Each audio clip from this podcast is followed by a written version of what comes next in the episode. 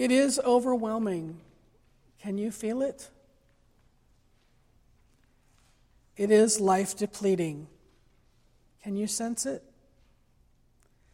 Here is a person, the psalmist, who is caught up in the waves of depression.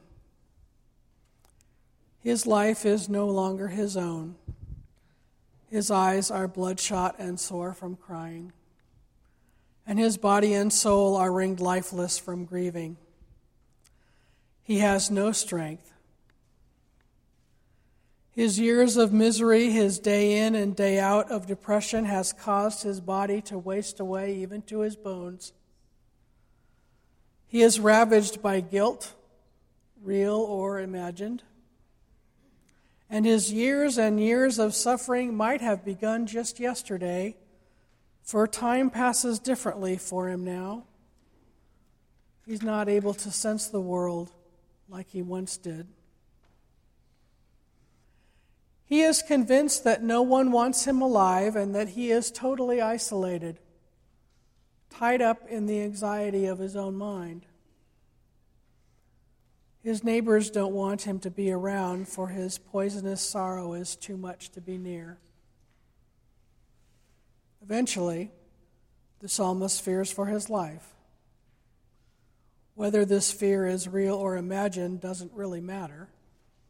The pain the person is suffering is real either way. Do you know the feeling? Do you know that ready to give up feeling? This is the last straw, the final blow to all that the poet is suffering. He feels abandoned by God, and his depression cuts him off from the last vestige of hope that he had had tucked away in his pocket. I know how he feels. Depression is that darkness that overtakes and swallows me up where even a hand in front of my face is blotted out with the stiffness that my eyes strain yet can't see. It is the blindness to all things happy and the deafness to all things joyful. Depression is that place where all my effort goes into drawing the next breath, and I wonder is it worth it after all? Depression dribbles black tar onto my heart so that it only beats once in a while. And the hope, the pulse of hope that was there a year ago, or was it yesterday, can't be found.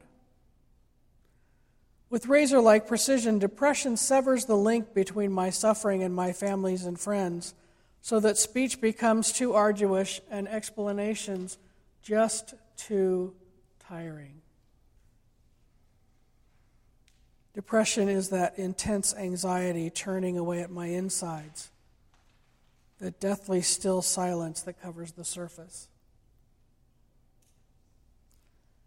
It is that never ending end, that land of total loss where there is no place to turn around and no footprints to retrace. You may not have had major depression, or maybe you have. But I'll venture to say that you've known fear like this that terror that you'll lose your job, that late night phone ringing when your teenager is out after curfew, noticing your partner is forgetting more than he used to. But it is at this point there appears for the psalmist a pinhole of light in the darkness, in the darkness of his depression. Some tiny intrusion into the blackness that he has grown accustomed to. Can you see it? Do you see the beam in the darkness? It isn't new. No, it's always been there. But now, by the grace of God, this bedraggled and downtrodden, at the end of his rope person can see it. For the first time, this suffering soul whose eyes were dry from crying out all his tears, whose body was wasting away, whose spirit was broken in isolation, can see the tiny beam of light shining into his blackened world. The light is the grace of God. The miracle is that now we can see it.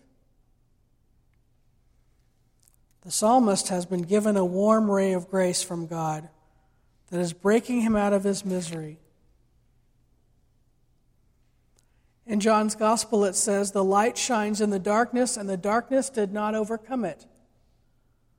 So, back in the very beginning, the beginning of all this, the beginning of all of us, even then, the darkness did not overcome the light. From the moment the Word was with God and the Word was God, and God said, Let there be light, there has been light. The darkness can never extinguish the light. That's not just the physical world. In the night and day and sun and moon and stars. That is in you, in your life, in your very soul. The darkness you may be feeling around Christmas, whether you feel a letdown after the holiday race, or maybe the holidays were very different for you because of a hardship you faced in the last year or so. No matter how hard it gets, no matter how bleak you feel, the darkness will never extinguish the light. That is the promise of Christmas. That is the promise of the Christ child.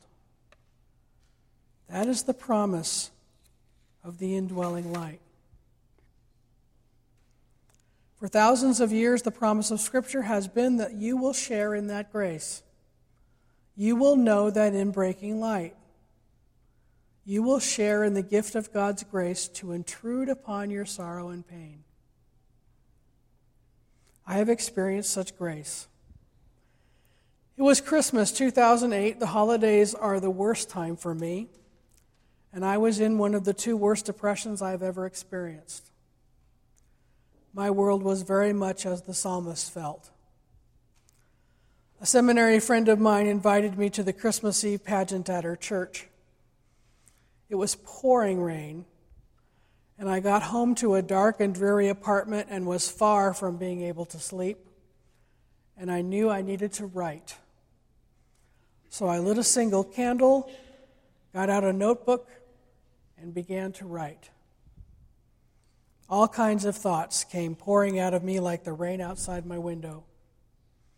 Some ridiculous things, like a letter to my nephew apologizing for not seeing him grow up and other bits of suicidal ideation that made me wonder what the folks who had jumped off the bridge might have been thinking about at Christmas time. And I just kept writing and writing, and I filled a notebook just as the sun was coming up on Christmas morning. I suddenly felt very, very tired. I could hardly sit up or see straight, so I decided to go to bed and sleep a while. What an amazing few hours. It was a grace filled sleep. One of those deep, undisturbed, and peaceful sleeps that happen to me very rarely. That was my pinhole of light. That few hours of sleep was the grace of God. But it wasn't just the sleep. That interlude interrupted my darkness. That sleep that powerful sabbatical from my torment got me out of the place that had consumed me for all those days and hours before. My depression was still there, and in a few days I entered a hospital and was successfully treated for it. But the crisis that would have changed a lot of lives was averted by some much needed peaceful rest. My darkness had not overcome the light. The psalmist knew of this grace of God, and he is telling you to look for that pinhole of light. that beam of grace, it is always there. When you're in it, it doesn't seem possible.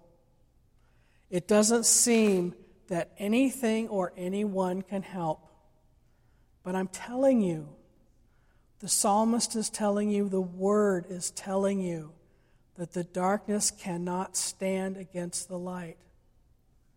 The healing happens when, because of the grace of God, we can spy the pinhole and see the beam of light.